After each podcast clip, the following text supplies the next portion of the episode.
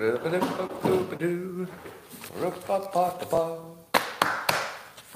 morning, everybody, and welcome to the highlight of human civilization. It's called Coffee with Scott Adams, and if you'd like to take this already transcendent experience to levels that nobody can even explain with the human language, and maybe AI can't do it either, all you need is a or a mug or a glass, a tankard, chalice or stein, a canteen, jug or flask, or a vessel of any kind. Fill it with your favorite liquid. I like coffee. And join me now for the unparalleled pleasure, the dopamine of the day, the thing that makes everything better. It's called the simultaneous sipping. And if you'd like to join me now, it happens now. Go. Mm, that's good. Do you know what I do so I make sure I don't forget putting on my microphone? I've got a little process I do. So I take the microphone, because you see it's on a cord, the one for YouTube, and I put it directly in the middle of my work area. So it's a big pile of cords sitting there. So that when I take my, my papers and I go to put them down, there's no way I can miss that I have my microphone off because I would be laying my papers on my microphone. So it's sort of a foolproof plan. So what I did was turned on YouTube and immediately said, "Oh, there's a mess in front of me," and I moved it out of the way. Yeah, so that that process didn't work as well as it should have. So don't do what I do. All right, let's talk about all the funny news or interesting news. Um, so yesterday was uh, Veterans Day, and the protesters, the pro-Palestinian, anti Israel protesters uh, notably tore down some American flags. And even Elon Musk commented on X. He said, Did they just tear down an American flag on Veterans Day in America? Am I understanding this correctly? Now, I would like to give you my contrarian view of this. Number one, as an American, how do you feel about having an American flag torn down on Veterans Day? Worst thing ever? Totally insulting? No. I remind you that the value of the American flag is that you can tear it down and it's still the same. You can, you can set it on fire and it's still the same. You could burn it up, you could cut it into little pieces, you could drop it at the bottom of the ocean. Still the same. You can't hurt it because it's a symbol. You can hurt the cloth. Go ahead. Yeah, you can rearrange where the cloth is. You, you can change how it looks. But can't, you can't hurt it. That, that's the whole point of it. The whole point of the American flag is that go ahead, knock yourself out. If you want to be an asshole, if you want to be disrespectful, you can, but you can't hurt the flag. Because the more they try to hurt it, and the more you just wake up tomorrow and you're still here in America and the rules are about the same, yeah. So to me, the fact that people who don't like the flag can disrespect it right in front of you as hard as they want, and you still wake up the next day and you still have the Bill of Rights and the Constitution, that's the America I want to live in. That's exactly, precisely the America that's right. But of course, it's supposed to offend you. That's the whole point. Free speech works that, that way. Well, Trump uh, is, you know, I guess I'll just say it as many times as I need to. Trump will definitely, definitely win the election in 2024 if he never talks again. Can, can we agree? If he never says another thing in public, he's definitely going to win. But it wasn't a good day for that this week. So here, here's just a few of the things he said to try to try to work his way out of winning. Uh, he said, quote, about Chris Christie at a rally, uh, I'm defending Chris Christie by saying you can't use the words fat pig. Uh, I'd like to remind President Trump that his base is not what you would call svelte. Have you ever seen a, an article in the mainstream media that said there was a big rally of uh, Trump supporters, and my oh my, are they thin and svelte? So I'm going to teach you something I learned as a cartoonist, Mr. Trump. It goes like this. Calling somebody a fat pig will win you exactly zero votes. There's not a single person who would say, you know, I was a little bit on the fence. But when he called two thirds of America fat pigs indirectly, that really won me over. Said nobody. But do you think there's even one person in America who's concerned about their own weight, you know, is doing what they can to battle it, but it's just a tough battle? And they hear the president just say there's somebody else in their same situation as a fat pig. It's all downside. You got to laugh at it. And, you know, I like the fact that he can get a laugh and he's politically incorrect. You know, I like that about him. But I'm not going to vote for him because of it. But could I be offended enough that I wouldn't bother to vote for him because you seemed a little disrespectful? And the answer is yes. I, I think this is something where you could lose a vote, but you could never gain a vote by that joke. So that was a mistake, persuasion mistake. That, that's, there are very few cases where you can say something's cleanly a mistake because you never know how everybody takes anything. But this one's cleanly a persuasion mistake. And remember how I always say Trump is good about not insulting Americans? He goes after you know, his critics, that's fine. He goes after his opponents, that's fine. But he doesn't go after the American people. No matter what you say, he doesn't go after them. But when he calls Christie, you know, in his joking way, a fat pig, I feel like there are a lot of ordinary Americans who are doing the best they can, battling their own weight problems. And it's probably not, I don't think, I don't think it was appreciated. Now, you can say to yourself, but, but, but, President Trump has extra pounds too. And I have a question for you. I saw some pictures that I thought were recent where he was a lot thinner. Is that is there anything to that, or did I just see an old picture and thought it was a new picture? Because if he did that, I mean, he does look different. To me, he looks like he's losing weight, but I don't know. So it could be that he's having some success losing weight. But if you want it to be useful, don't call your opponent a fat pig uh, maybe lose some weight yourself and maybe encourage Americans to exercise and eat right. So maybe that'd be better. But I don't think that'll make or break his election. Uh, Brian Roemmele had an interesting post. Says the placebo effect seems to be increasing over time, and nobody knows why. So the placebo is, you know, you're testing a new drug and you test it against the pill that doesn't really have anything active in it. And it turns out that the people who took the pill with nothing in it, a large percentage of them also say they got better.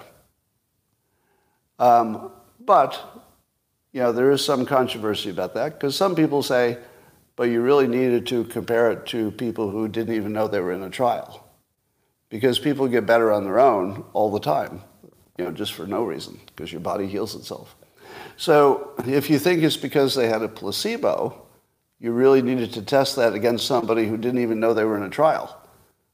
It's like, I didn't know there was a trial. Well, how did you feel last week and how do you feel today? And you know, then you could see if they got better on their own without even knowing there was a pill. So that would be the real test. My understanding is they haven't always had that third category. Now, I do understand that often they do, but it might be at least one of the sources is that they're just measuring wrong. So is it possible that the placebo effect is somehow increasing substantially, and it has over time? It's like a straight line up. What's the most likely explanation for why the placebo effect is increasing? Just take, your own guess. Just brainstorm what's the most likely? Because it, it shows up in all kinds of different experiments and different trials. Why would it be? Prayer, somebody says. Here's my guess. We're getting worse as statistics. Or better. It could be better, actually. It could be that there's, there's some way that people normally looked at uh, results and remember I said you have that problem if you don't have that third category of people they didn't even know they were in the trial. You don't really have a good trial. at least in terms of the placebo part.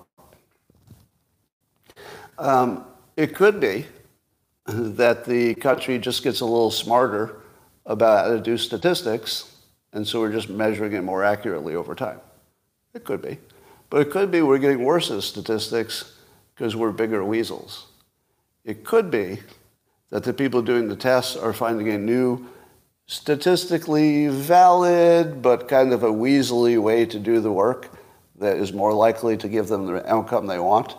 But at the same time, the weaselly statistical thing gives them a better outcome, it, it also boosts the uh, placebo. Is that possible? If you had to guess, is it more likely that the placebo effect is increasing for mysterious reasons, or more likely that all the fucking weasels who are doing all the fake science since the beginning of time have, have figured out that there's a, a better weaselly way to do their, their weaseling. I'm going to go with weaseling. If I had to put money on it, it would just be a wild guess. But if I had to put money on it, I'd say it's the way we measure it that's changed. But I, I don't have evidence of that. All right, uh, Trump went to another UFC big event last night, got a lot of news. Um, it's one of the brilliant things he does, because he goes into a room where everybody except one person seems to love him. We'll talk about the one person. That's its own story. so he gets this, you know, wild applause. But in, su- in such a Trump-like fashion, he enters and he's walking with um, who was he with? He was with uh, Kid Rock, uh, Tucker Carlson, and uh, Don Jr. was around there somewhere too. Can you even imagine a better show than watching Trump enter? I mean, watching Trump enter with those two characters that automatically just increase your, you know, your thought process about Trump. Because you think, Tucker Carlson, what's he doing there? Because they're talking about him as maybe a vice president. Like, were they talking about him being vice president? You know, so you, so you that's like automatically cool. Then Kid Rock, you know, who's long had an association with the Trumps, uh, he's just interesting. So he makes you look. So the UFC makes you look. Joe Rogan's there, so that makes you interested. The fight itself is interesting. Trump's there, that's interesting. Kid Rock's there, that's interesting. Tucker Carlson's there, that's interesting. And there are all celebrities in the audience, and that's interesting. And then something even more interesting happened. A photographer caught a photo of Trump entering the UFC, and the audience was behind him.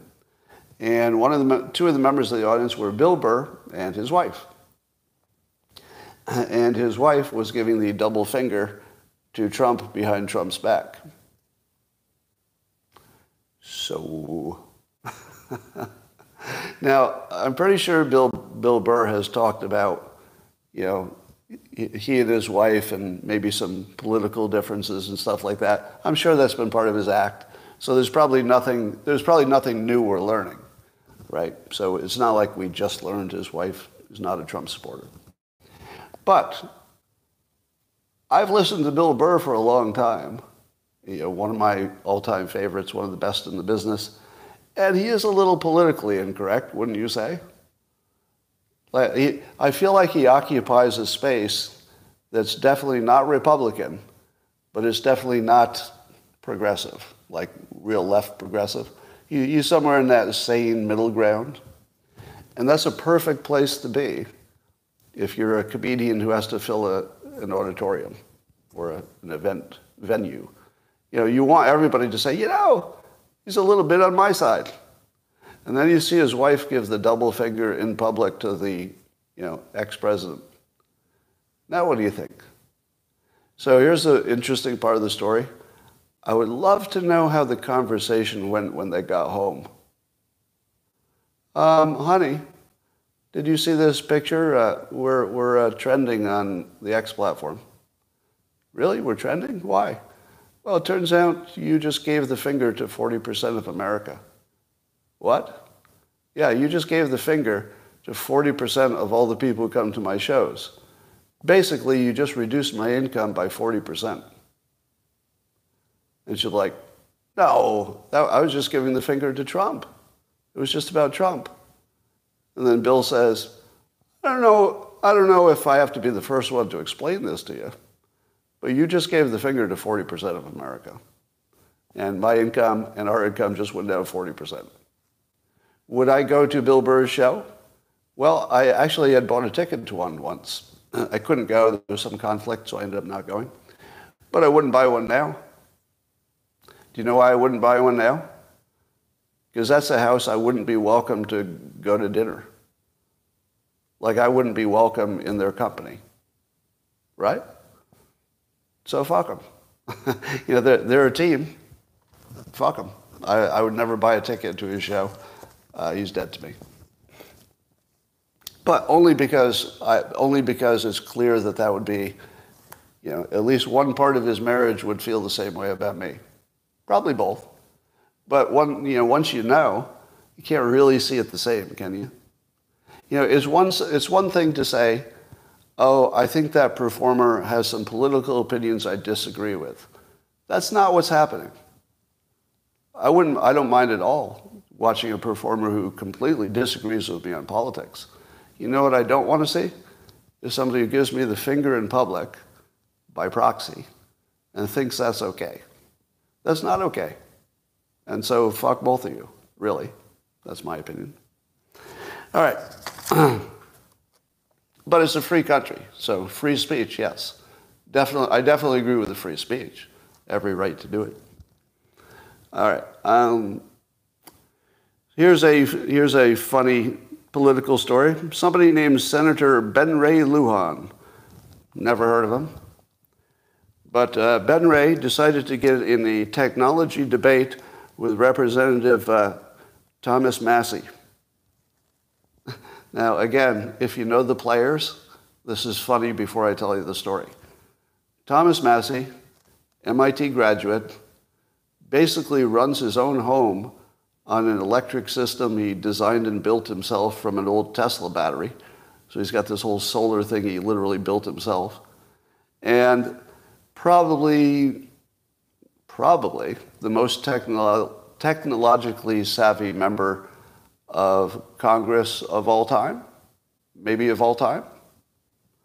So the, uh, the Lujan was saying that, uh, what did he say? Uh, so there's this act where the government can shut down your car after a certain year. They'll have the ability to shut down your car remotely.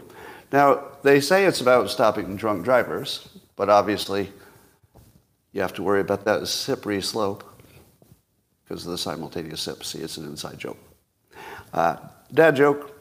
That was a drive-by dad joke right there. Anyway, um, there's a concern that it will act randomly, and then Senator Lujan says it won't act randomly. You know, it's only, it's only if there's a good reason to do it. And he also said the technology is not used to track anybody.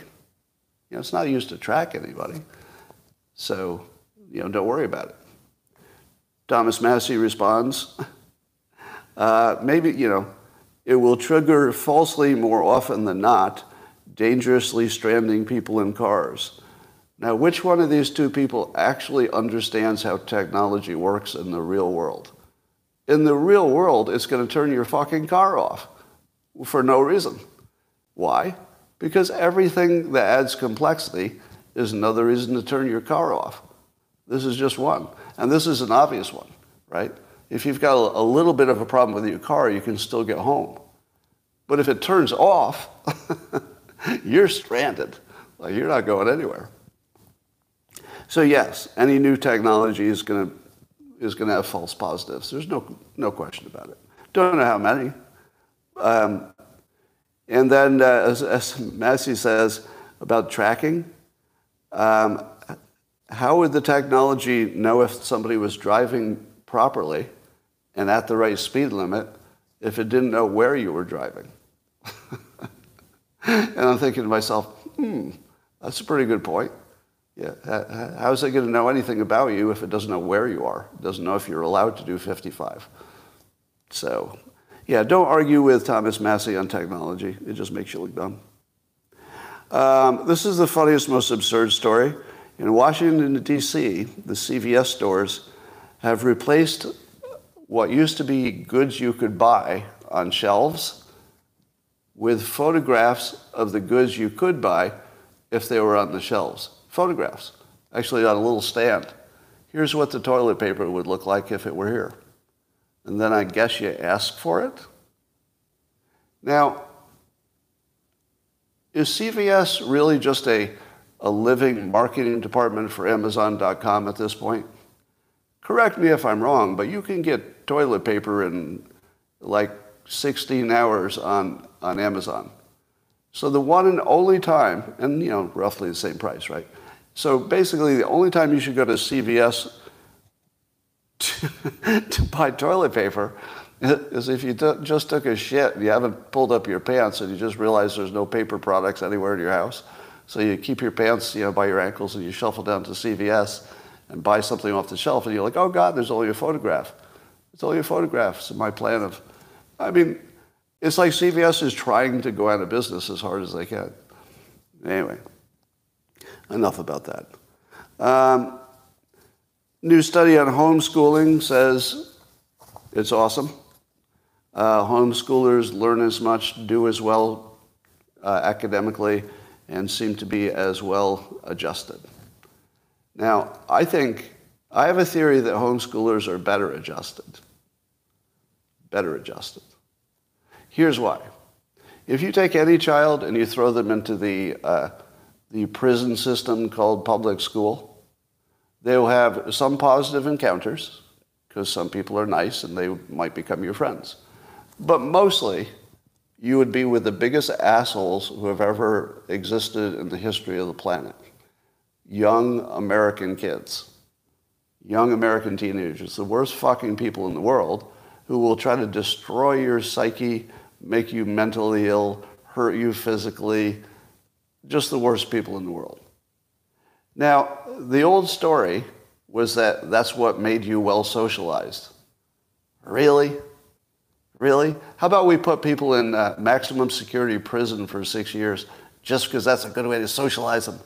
That'll toughen them up. They'll really be able to handle all situations because they were in prison. No, you don't put people in a toilet to toughen them up. That's not a strategy. Hey, let's send these kids to Gaza for a few years, toughen them up. Now, uh, compare, compare what I imagine is homeschool. I don't have uh, personal, uh, personal experience. But what I've seen from the outside is that number one, kids who are homeschooled are more likely to learn how to socialize with uh, adults. True? Do you think that's true? Homeschoolers spend a little more time with adults and they start to, you know, more, I say more quickly acclimate to an adult persona. Almost all homeschoolers act polite and they will shake your hands and make eye contact. Go to any public school and find the kid that will shake hands and make eye contact. Uh, do have any of you had the experience of your teens or younger kids uh, taking friends home to your house? Have you ever had this experience where your teen will walk in the house with two or three new friends and walk past you? just walk past you like you don't exist in your own home? Do you think a homeschooler would do that? I mean, seriously, you think any homeschooler would walk past an adult in that adult's own home the first time you've ever been there? I don't, well, maybe. I mean, people are different. But I think they're far more likely to look at you and say, oh, I should introduce myself. Right? Now, what about the, you know, the access to all the weird people so that you get toughened up? Well, the fact is that adults don't act like high schoolers. I mean, rarely. So you don't really need to get toughened up to learn how to be a child in high school because that's not an adult skill. An adult skill is dealing with adults, and they are pretty much different. So the homeschoolers are learning a life skill, which is how to learn deal with adults, the teens are learning a useless skill, which is how to deal with assholes that they won't have to spend time with when they're adults. So does it surprise you that the homeschoolers are, and, and probably, I'm just assuming this, this is speculative, that the, the parents of homeschoolers are also going to be a little bit more rigorous about checking on their friends. You know, maybe do a little more due diligence about who they hang out with. I mean, the whole thing looks like a better model. So it doesn't surprise me that the science is catching up to them. All right, here's a funny story. The Washington Post, uh, talking about Ukraine here, they dropped what some people are calling a bombshell. A bombshell. They're saying now that uh, there's a member, some, some person in Ukraine is taking responsibility for planning the destruction of the Nord Stream pipeline. So now a Ukrainian colonel and covert ops guy, you know, may have worked with the CIA, but now Ukraine, Ukraine is kind of taking the, uh, taking the heat for blowing up the pipeline. And this is reported in the Washington Post. Now, the Washington Post is long rumored to be sort of a deep state organ, as in not really news. They're, they're the ones who are pushing the propaganda. That's what people say. Um, all I know is that Phil Bump works there, and that's not a good sign. But here's phase one through three. In phase one, the Washington Post blamed Russia for attacking itself, attacking their most valuable asset, their pipeline, you know, one of them. So that was phase one. That was the Washington Post. Blame Russia for attacking themselves. In phase two, everyone laughs at the absurdity of that propaganda and assumes that America was involved, and failure one, and phase one is a total failure because n- nobody believed it. It was just so fucking ridiculous that nobody believed, ex- well, except some Democrats. I guess some Democrats actually believed it. But most people did not believe it. So then phase three comes, and now Washington Post is saying that uh, Ukraine has admitted it and Ukraine did it.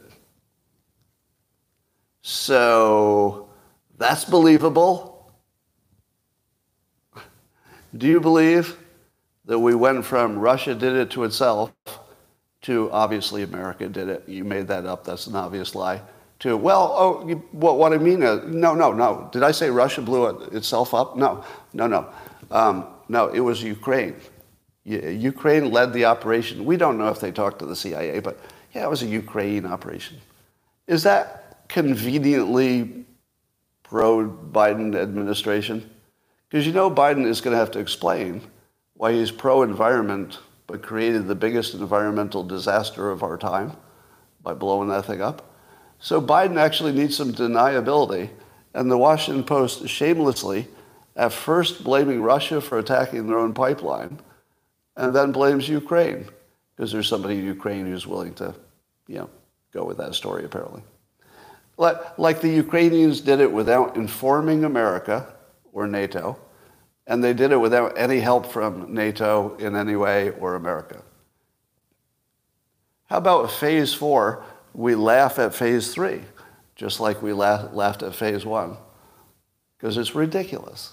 Like the, the news is just ridiculous. If you want to know how much you should trust the Washington Post, just know that they canceled me and they kept Phil Bump. That's all you need to know. They canceled me, but they kept Phil Bump. if you don't know who Phil Bump is, it's not as funny. Uh, do you remember my prediction that we would learn that uh, Israel has developed new and awesome technologies for handling the tunnels, the Hamas tunnels? Well, Lieutenant Colonel Conricus tells us that uh, yes, they have developed new technology for handling tunnels, and the uh, Hamas probably doesn't see it coming. Now, what are those new technologies? They're not going to tell you. So they're not going to tell you. Let me tell you what technology I would use. I would use robots and or drones. So it doesn't, it doesn't matter if they're flying or not because you know they could fly a few feet off the ground or they could they could be robots. But if you were sending a drone down a tunnel, wouldn't you lose signal? That's the problem, right? You'd, lo- you'd lose signal to the, the surface. Suppose they had found a way to get a signal to a remote drone. In that case, robots would be the only way you would clear a tunnel. The only thing you would need is to know that it had a little flashlight on it and that it could get a signal from whoever was operating it. Here's how I would do it if you couldn't get a signal to penetrate the, um, the distance down. Now, they might have some technology that can do that, that can penetrate surfaces. I don't know. But here's what, here's what I would do I would send a parade of drones or, or robots, it works either way, down the tunnel. And the, the first one would be the, the shooter drone or the spotter drone. So that's the, the real, you know, the action end. But each drone behind it would, would just be a signal booster. So you'd have one that's, yeah, and then each of the drones would learn that if it loses contact, it simply backs up until it gets contact again. So if the head drone gets taken out, the next drone behind it is a parade of drones and just takes its place. And then all the other drones are only signal boosters so you can get the signal to it.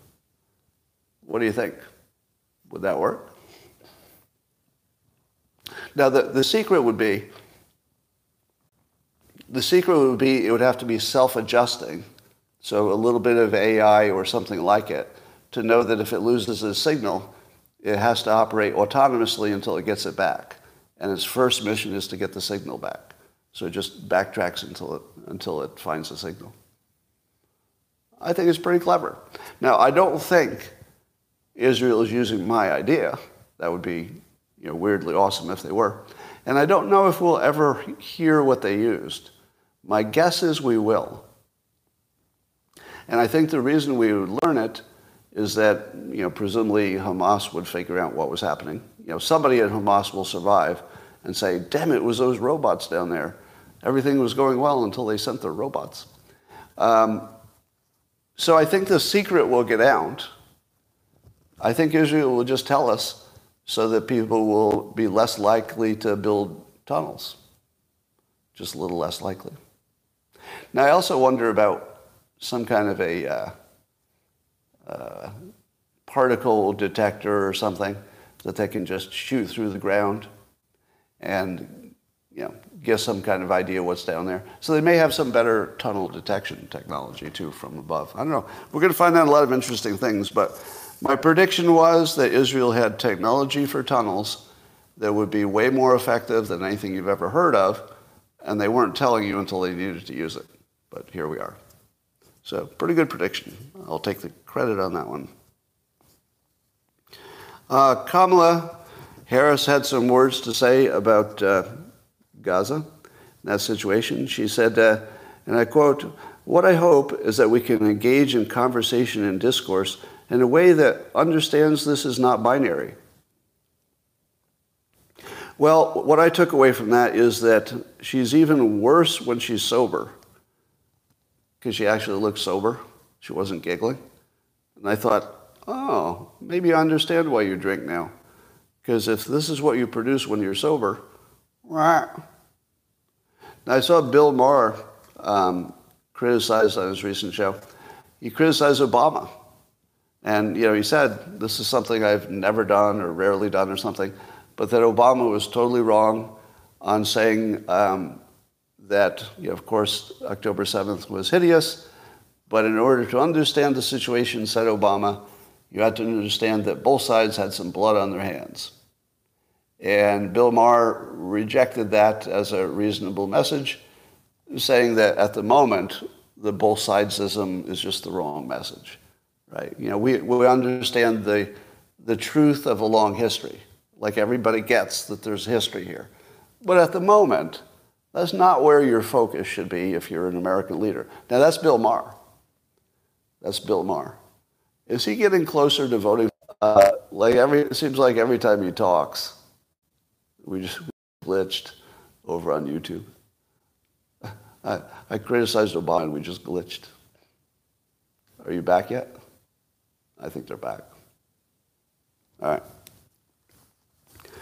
Well, um, so uh, CNN and other U.S. news outlets have cut ties with these photojournalists that were uh, apparently along for the ride. They did a ride along during the October 7th attacks, which would make them more like terrorists than photojournalists. Because if they went along for the attack, certainly they had some warning the attacks were going to happen, right? They, they didn't just get thrown on a motorcycle the moment the attack started. So they must have known a little bit. So they do seem a little complicit, or we worry that they could be. So the AP and Reuters and CNN, a number of them have used the same embedded uh, photojournalists, but it turns out they might have been a little bit more pro Hamas than we thought. Um, but I'd like to point out that, uh, speaking of Kamala Harris, if you were to do a Venn diagram of, of our media, and then a Venn diagram of the terrorists, there'd be a little bit of an overlap. A little bit. A little bit of an overlap. So that's all I'm saying. All right. Um, I would like to turn on my sarcasm filter. What I read next is what I just posted this morning, but I'll tell you in advance it's sarcasm so that you can enjoy it all the way through. And it goes like this Do you remember the time you saw the list of totally reasonable demands that the Palestinians have made of Israel? Do you remember seeing that list? You know, the list, the list of the total reasonable demands. You've all seen the list, right? Uh, you know, it was a list that didn't rely on uh, some sort of historical narrative. You know, it wasn't that list. It was the one that didn't, didn't seem to try to fix the past, but just sort of focused on what's real and in the present. You remember that list? Yeah, it was a very constructive starting point for conversation. And I thought, hey, that's a good step toward a permanent solution, that list of totally reasonable uh, demands. And I'm, talking, I'm not talking about the terrorists. I'm talking about the reasonable Palestinian people with reasonable demands. So you've all seen the list, right? Um, and uh, you know what's important about that is that it's the most important uh, document in the world. if you think if you think that the Middle East might spark a you know larger world war, I mean it's the, it's the most important document. So we should probably you know all refer to it, you know go Google it and take a look at it. And um, once we have that, uh, that would be a good step forward because you, you want to not deal with the, the terrorists, of course, everybody agrees with that, but the reasonable demands of the Palestinian people, you know, the part where they need, I don't know, water, electricity, um, some security, you know, things like that. The reasonable stuff. Maybe travel, le- more, less travel restrictions, sort of stuff. Have you, what? Well, you're acting like that list doesn't exist. How could that list not exist? It's the entire news the entire news cycle assumes that exists. How could it not exist? Well, when I printed my sarcasm, published it, somebody immediately went in and said, No, Scott, there is. There is, in fact, a very specific list of the reasonable Palestinian objections. Number, number one on the list is that the uh, Israeli uh, leaders who were part of war crimes against the Palestinians be punished. So, when I said, that list that does not include historical narratives, I was given a list that has number one on it, an historical narrative. Your side is bad, and you got to do something about the badness first before we're talking about you know food and water and education and stuff. But you got to you got to address your past badness first. It's like they're not, they're not even trying. Who exactly is trying? Literally nobody. Do you know why nobody's trying? Because on average, they, bro- they both prefer the fight to the peace. Let me say it directly Israel's getting bigger. Israel just gains land every time they get attacked. Their, their narrative and their reason for existing and, you know, their justification for a big defense budget, everything.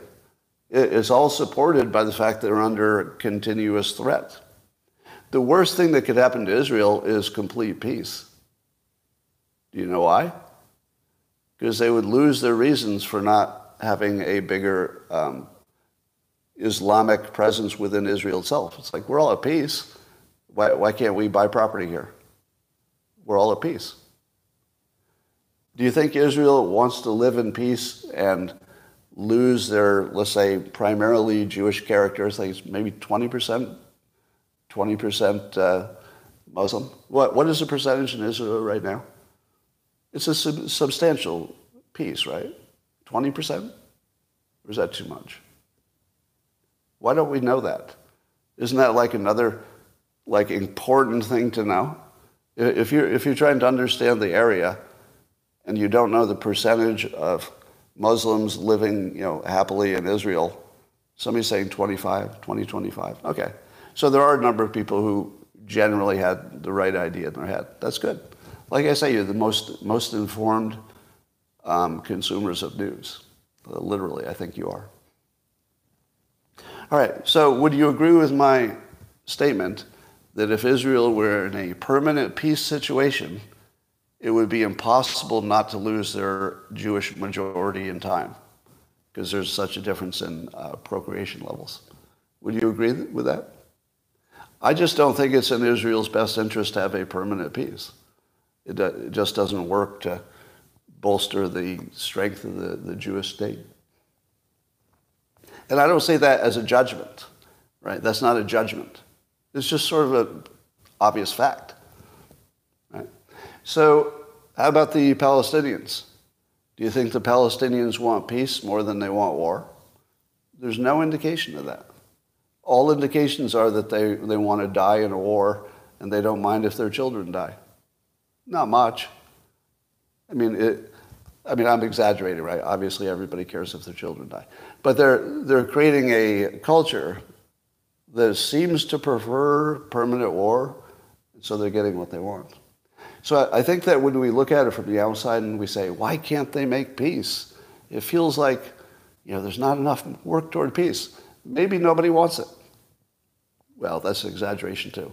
Obviously, plenty of people want it.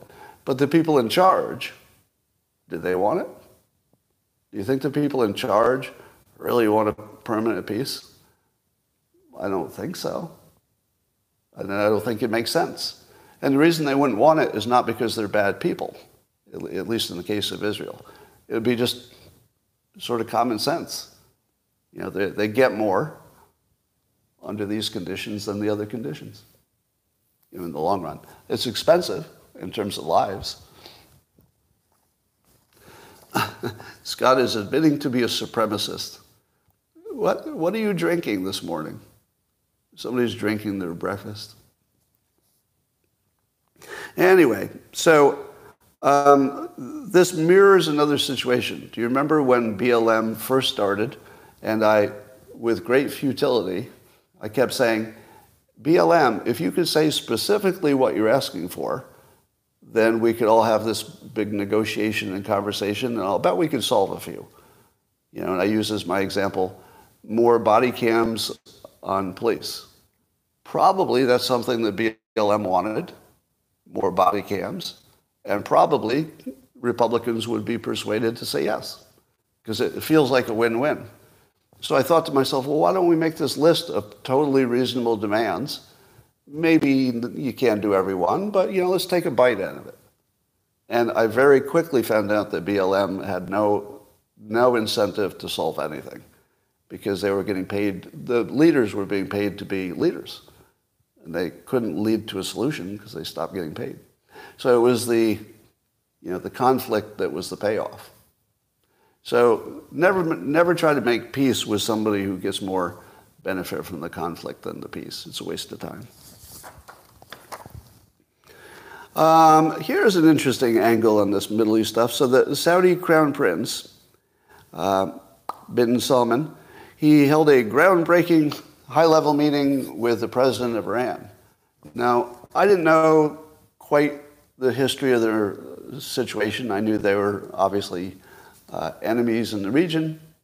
But apparently, it's been a very long time, over 11 years, since the Saudis and the Iranians met at a high level.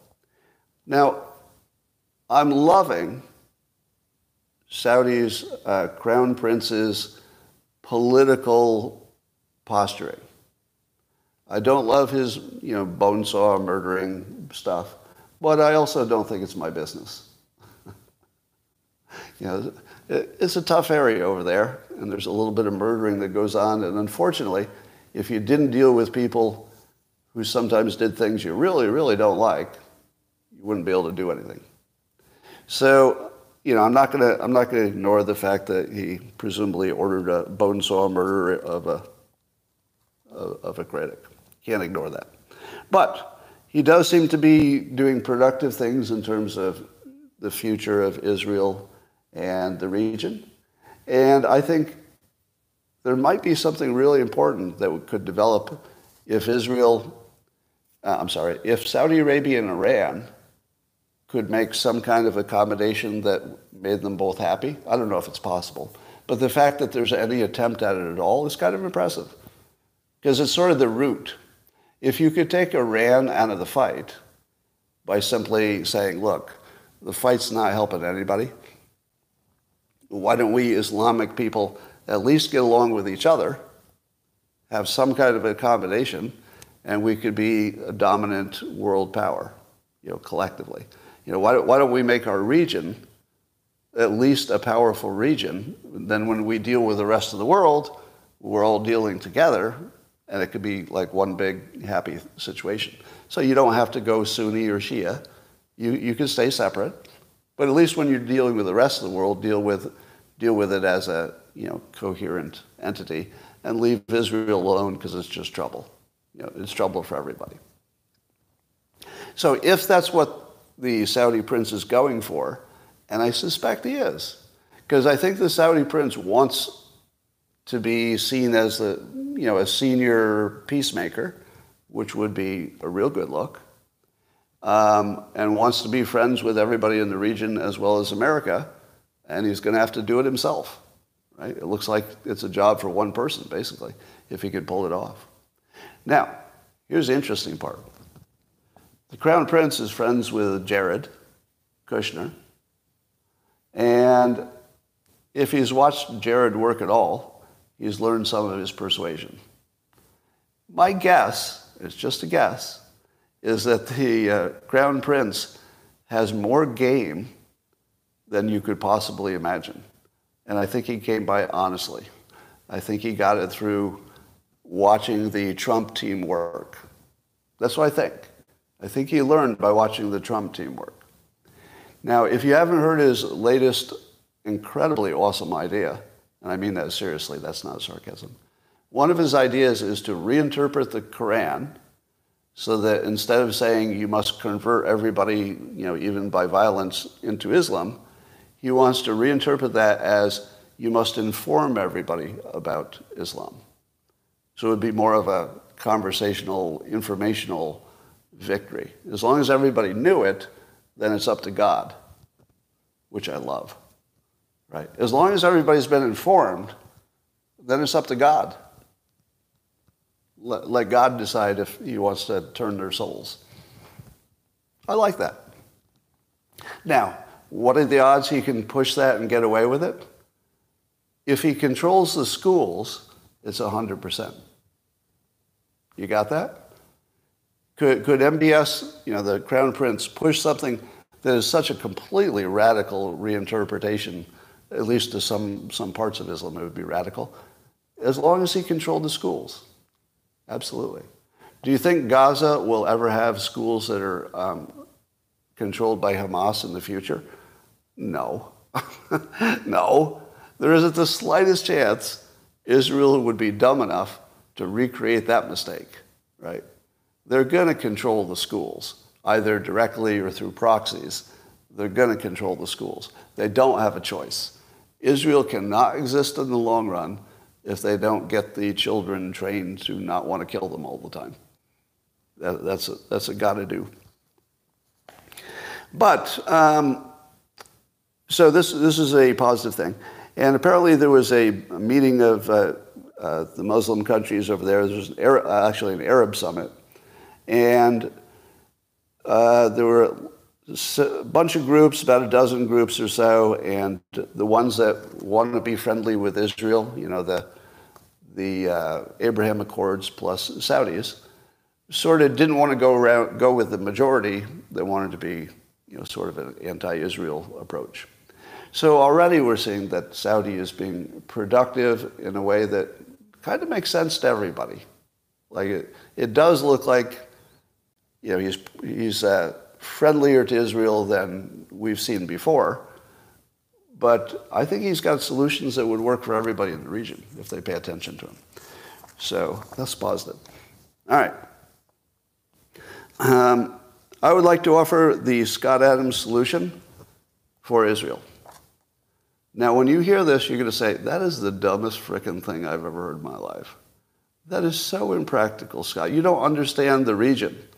You don't know how they think. You're missing it entirely. Well, I give it to you anyway, and then I'll sell it. It goes like this. So the people who are chanting they want uh, Islam to own from the river to the sea, which of course would make Israel go away in that version of history, um, how, can you, how can you give them what they want, which is that Islam owns from the river to the sea, but also at the same time, Israel exists? Because those are opposites, right? Well, really? Have you heard of Taiwan? Do you know what our policy in Taiwan is? Officially, there's one China. But then we just act like there's two. Does that make sense? No, it's a diplomatic solution, which is absurd. But absurd diplomatic solutions are actually routine, aren't they? When the, the Brits um, had a 99 year lease on Tokyo, not Tokyo, on uh, Hong Kong, that was sort of absurd, wasn't it? We're going to rent your country for 100 years? But basically, it was just a a cleaner way to make sure that it went to where it was going to go anyway, but with some orderly long-term process. So it's not unusual to do totally absurd things in the, in the diplomatic realm.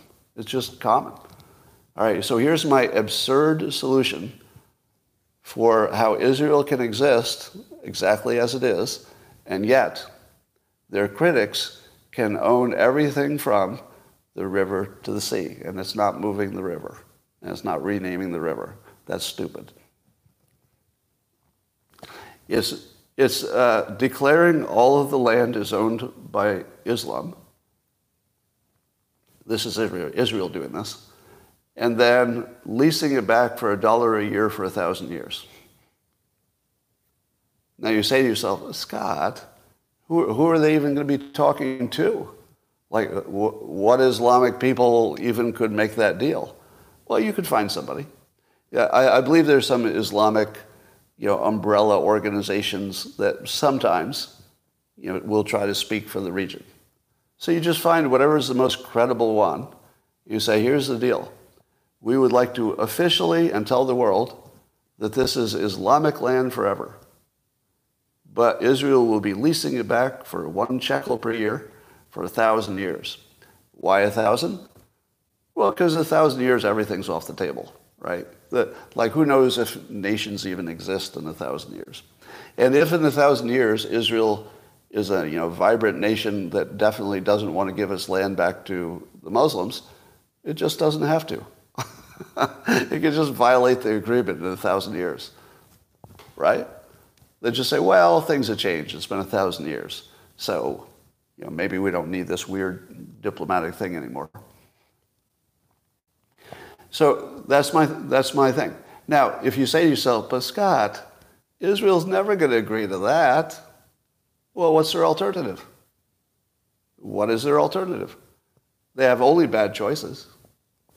So do you know about, um, I don't know my history well enough, so you'll have to help me on this, is that the Temple Mount within Israel that is considered Muslim real estate, but yet, you know, the security of the entire region is still Israel. So they, they have some kind of control, but on paper, on paper, it belongs to uh, Islam, right? Is that, is that true or no? Do I have, do I have my facts right? Give me, give me a confirmation or a fact check on that. I'm seeing some no's, but is it close? Am I just getting some fact wrong? Is it, is it roughly, the, roughly what's going on? Some people say yes, some people say no. All right, so here's the point. The point is you can do any crazy thing when it comes to diplomacy. And if you have a crazy situation, a crazy solution is actually maybe where you'd go to first. Like looking for normal solutions to crazy situations isn't always going to be your go-to. Sometimes you got to get as crazy as the situation. Now, would that idea ever be uh, accepted? No. There's no chance that's ever going to happen. But uh, I, I put it forward um, only as an example of how radical you could get your thinking because the normal thinking doesn't seem to be working for anybody. So you might as well go to abnormal thinking. All right, you want another one?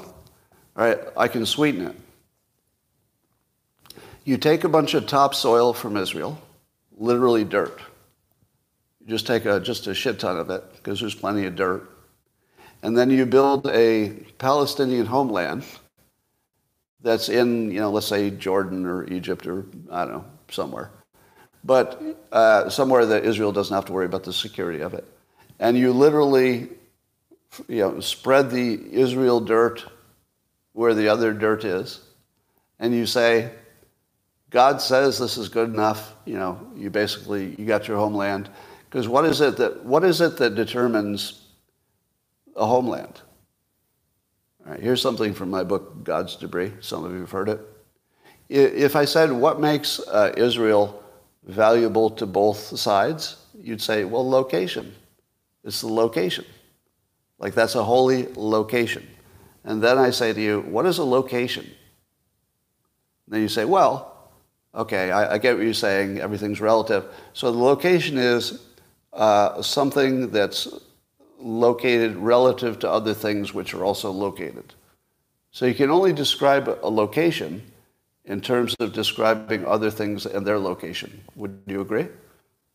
There, there's no other way to describe a location except in the context of the other things that are also in a place. But here's the problem. All of the other things are moving all the time. You're on a planet that's moving through space um, 99.99999% of all the things which determine a location just moved. Oh, they just moved again. And they just moved again. Every moment, your location changes not a little bit, but galactically. Like the entire galaxy is moving within the universe, the planets are moving within the galaxy. There isn't almost anything that's staying where it is. Like even the atmosphere in the region, the atmosphere, the air you breathe, it's going from country to country. It's moving. The only thing that's kind of staying in one place is some of the dirt relative to some of the other dirt. It's literally about the location of some dirt on earth to some other dirt on earth. It's not about location. Because remember, God does not look at real estate as being this block or this zip code. If you're God, you understand that location doesn't even exist. There's no such thing as location to a, a God view of the universe because everything's moving. What, what would that even mean? There could only be a location at a moment. And even time doesn't exist if you're God. Space-time exists. So there's only space-time, there's not even time. So, from a God's perspective, our little ideas of what real estate are are nonsense. So, the reframe that you want is to take people from real estate agent frame hey, the thing on the other side of the fence belongs to a guy, and it's always been here. That's the real estate agent frame. Take it up to the God frame. Location goes away. But if you want to make people happy, We'll give you all the dirt you want from the Holy Land. We got lots of dirt. Just take it with you, put a, put a little jar of it on your shelf.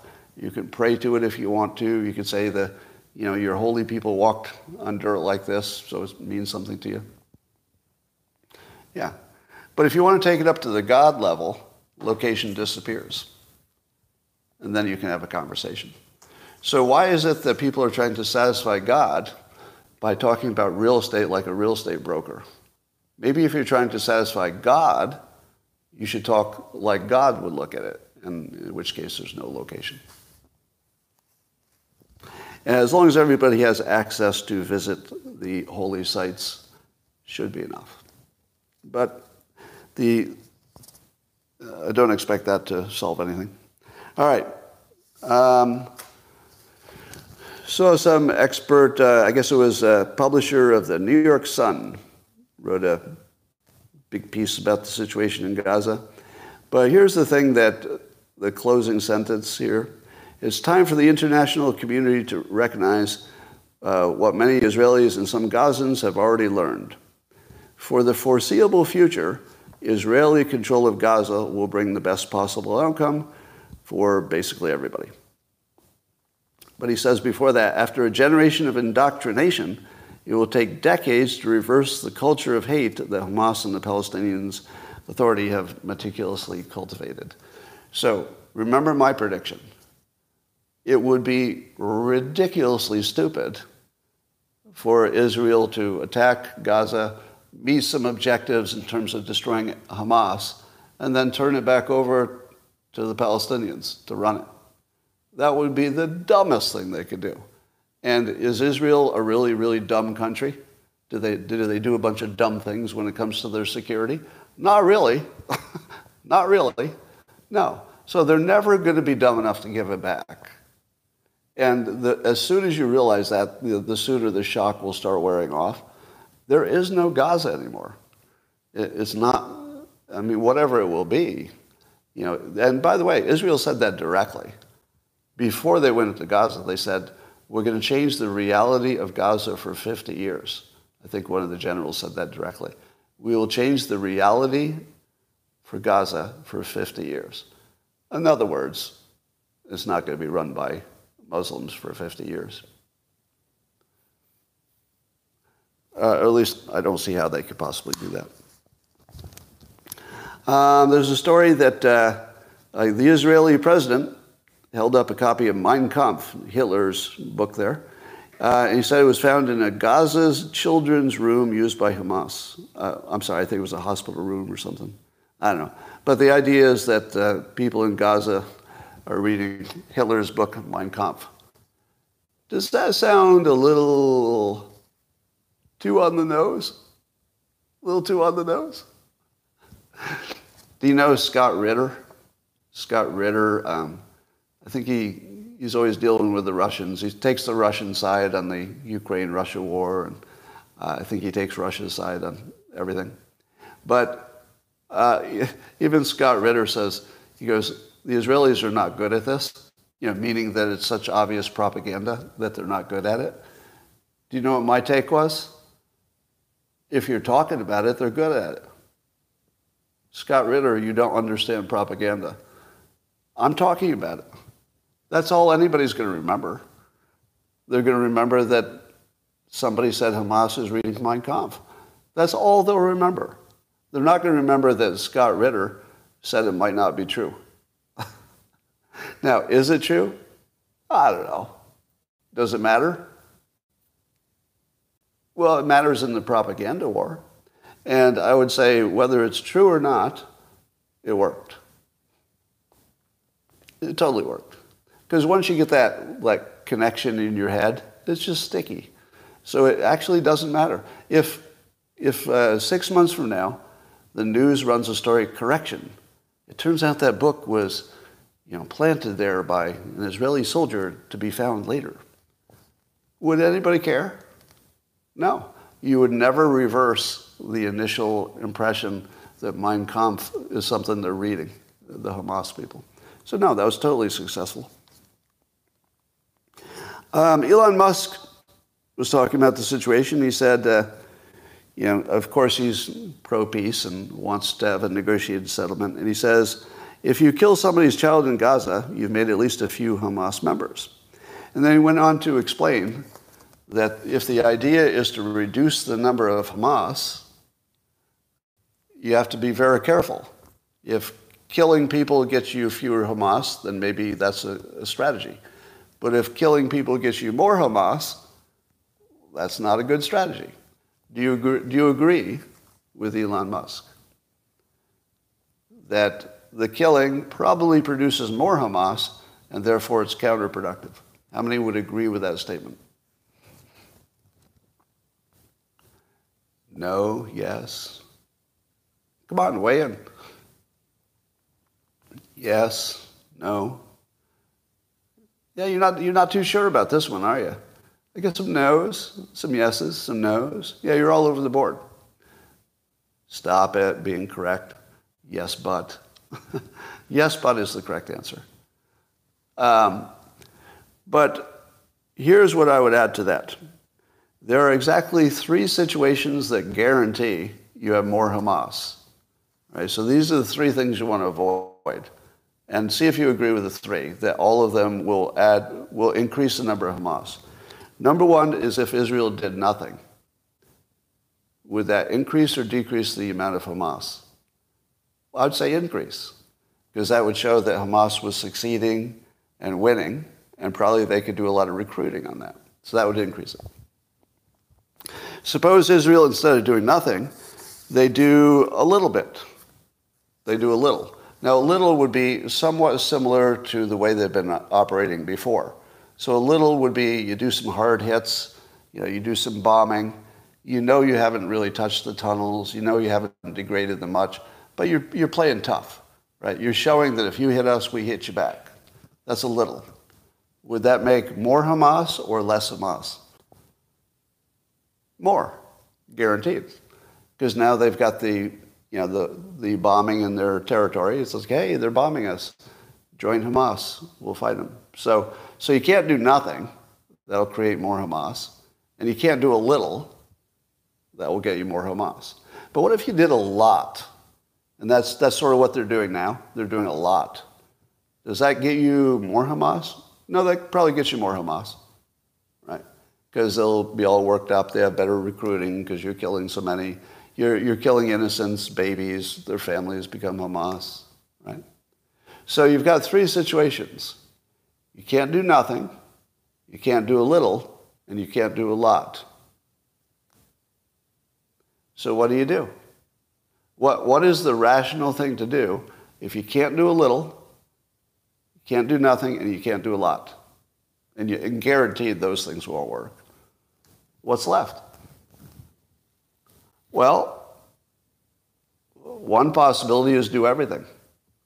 I said do a lot, but that's not everything. Right? What they're doing now is a lot. But is it everything? Let me tell you what everything would be. Everything would be keeping the displaced Hamas and Palestinians in some place where they control the school system. They build them some good schools. They build them some good uh, medical facilities, maybe paid for by you know, the region, not Israel. And they just run it for two generations to make sure they've deprogrammed the children for two generations. And then you see what you have. Just see what you have when you're done. Do you think they will go that far? to absolutely just turn it into a, you know, a separate place, maybe even leave Gaza un, unoccupied. Have complete control over the population and just essentially write them off for two generations while you're training the children to, to not hate people. I don't think they could do that. I don't think they'd be able to do it. Uh, it's like too big a job. But what else would work? And, and if they did that, it would turn into a Uyghur situation, right? It would look like a prison camp. And so that probably wouldn't work either. So even doing everything probably wouldn't work. So what do you do? What's the most rational thing to do when nothing's going to work? I'll tell you what I think. Unfortunately, the most rational thing to do for Israel is to do whatever makes them mentally whole again. In other words, they're not fighting an enemy. It's a mental health experiment. Now, it's also you know, reducing their immediate risk. But it's primarily for mental health. I think that you could not live in Israel unless you knew your army had just frickin' wiped out whoever did the October 7th thing. I, I think for the mental health of Israel, the military has to go hard and that nothing else would work.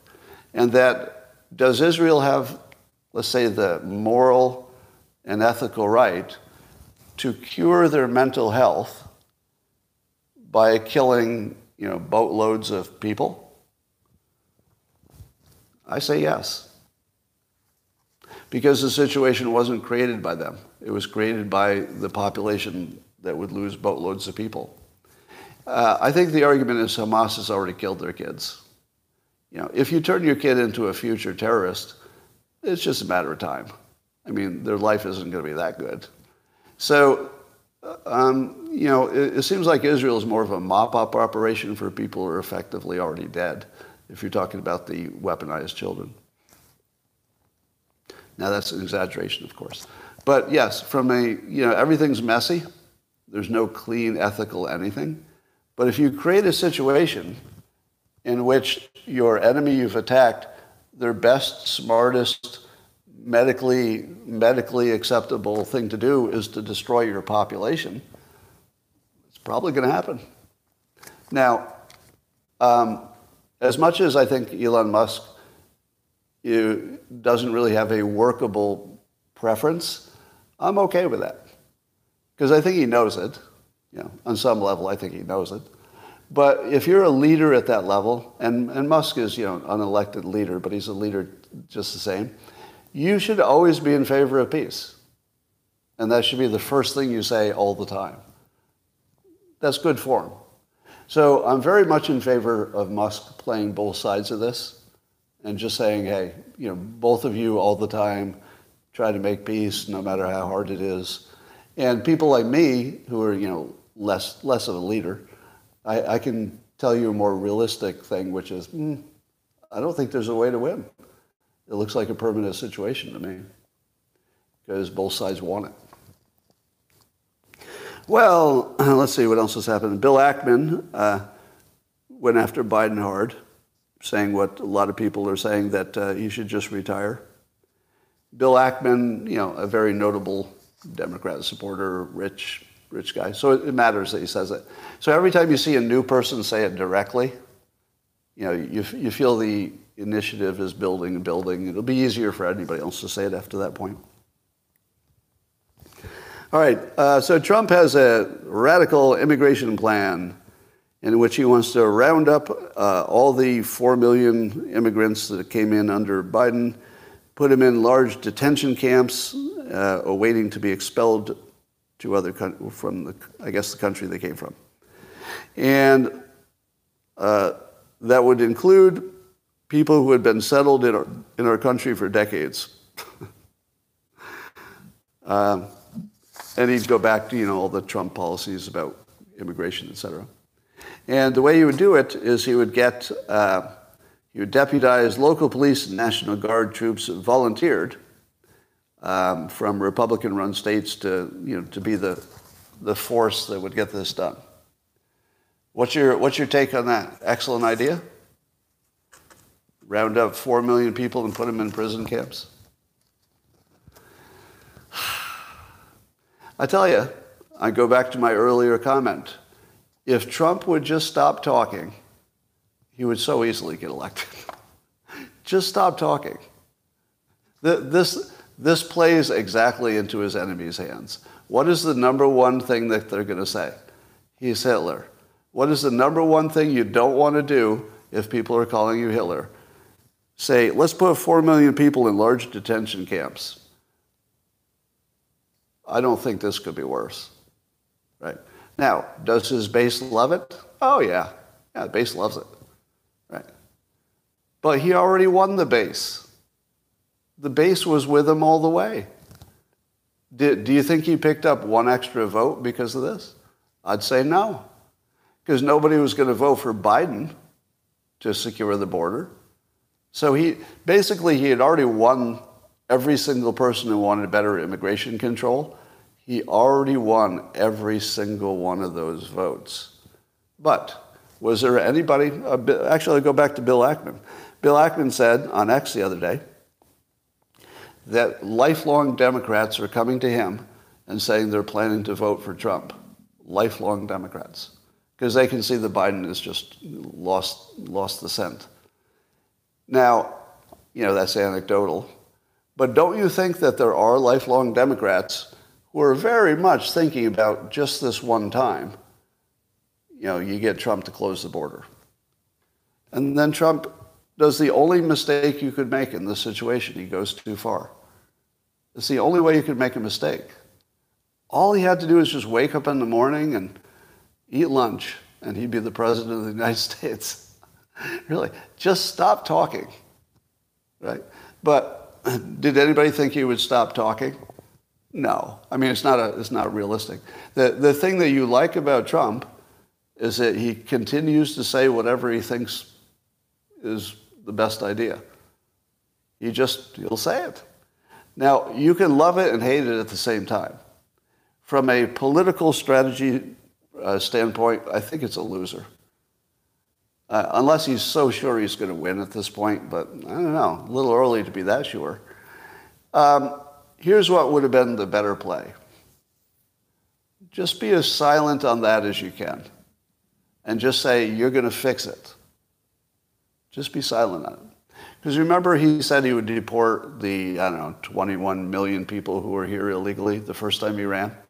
And the first thing he did when he got in office was, well, that looks hard, so let's not do that. but, but he used it to sell the idea that he would be the toughest on immigration. So at the time, I said, well, that's a good opening offer because, you know, you can negotiate that away. And then sure enough, he negotiated it away, which is what I preferred. I preferred him to negotiate it away. Um, now, is this just that same play?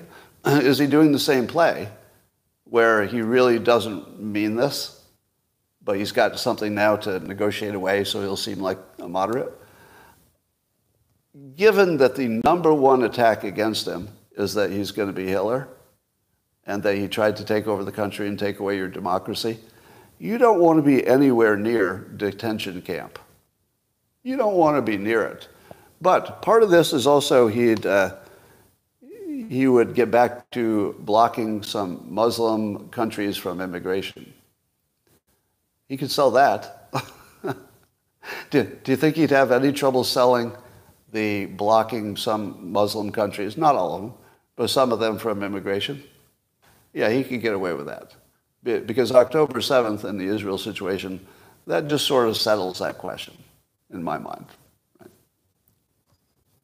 So to me, this looks like a mistake but I'm willing to reassess this. Like, we'll see how it goes. But I feel like he just played directly into the hands of the, uh, uh, the other side. So no matter what you think is the best policy, I don't think it's the best politics. All right. Um, Mayor Adams, Eric Adams of New York, as I guess he's under some legal scrutiny for something his campaign may have done.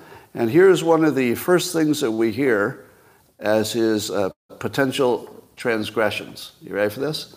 So this is what Eric Adams, now remember he's a Democrat, but he had turned on the question of sanctuary cities, and so he had become very Republican-like in his criticism of the, the way immigration was being run. So he was a bad Democrat if he happened to be Biden, right? Uh, but Republicans were probably saying, you know, there's a lot of there's a lot about you that we like, Eric Adams. You know, like you're not being crazy about this. So you're actually being like like a normal person who would try to stop crime, and you know, like what's going on here. So of course he immediately, coincidentally, he immediately becomes uh, under fire from his own administration, uh, DOJ. And here's an example of something terrible he's alleged to have done. All right, listen to how terrible this is. Very terrible.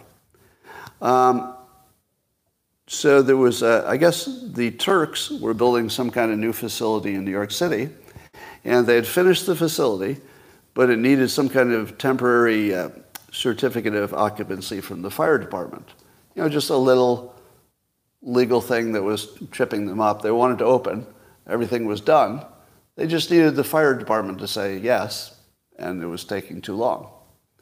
So Mayor Adams takes that call, or I don't know, it might have been email or something, but the communication. And then he reached out to the person who was in charge of that part of the government, the ones that could you know, handle it, and asked them to look into it.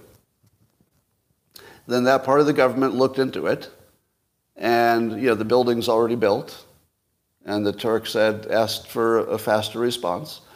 The mayor had said, look into it. And then they looked into it and they said, yeah, well, we can do this. And they, they completed it. And then the Turks got their uh, approval. So I guess he needs to go to jail, doesn't he? What are you talking about? How horrible that the government was responsive to, um, well, residents. Residents in the sense that the, this Tur- Turkish facility was right in the city. Now, I don't know, this might be the first time you've ever heard that, this, but what Eric Adams did is exactly what you want your politicians to do. It wasn't, it wasn't a little bit sketchy. It was perfectly down the center of exactly what you want your elected officials to do. I myself, as a younger man, once asked my state senator to look into a delay in another big government entity that was bothering me and a bunch of other people. Long story. The senator um, wrote a letter to the government agency and said, hey, what the hell's holding up your, it was an approval. It was also an approval. So it was an approval that was being delayed for something that was important to a big population. And the, and, and the senator sent me, I mean his staff, sent me a copy of the letter, and I looked at that. I remember this is the most American I've ever felt, except for jury duty. I recommend everybody do jury duty. It'll make you feel very American, like you know, being part of the system. But I get this letter from my senator that says, uh, yeah, we, we talked to that department and we asked them, like, what the hell's going on? And I looked at that and like, really? I was, I was a complete nobody. Just, I was just a person who had an issue and it was an issue that the senator wasn't aware of. And as soon as he became aware of it, he said, yeah, this looks like it should be looked into. So did the senator order the other department to do so? No, it wasn't even their ability to order them. He simply said, I'll look into it.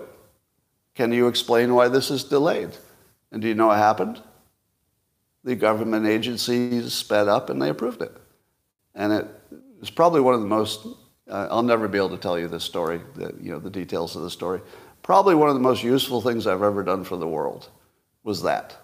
I actually sped something up that really needed to get sped up as, as just a citizen, you know, with no, no power whatsoever. And the system worked perfectly.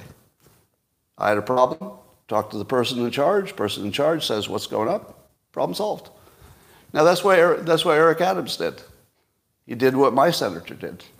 He took a cons- constituent's complaint, sounded reasonable. You know, he didn't know all the details, but said, hey, look into it. And then it got solved. Now, some people say, but, but Scott, that took the Turks and put them at the top of the list, you know, is that unfair?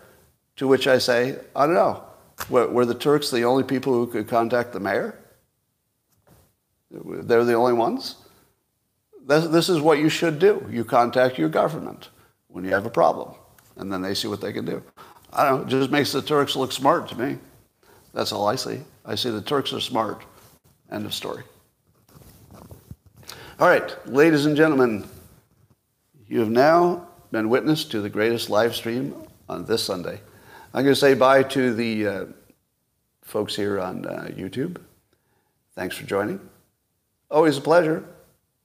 Um, thanks for watching the best live stream today.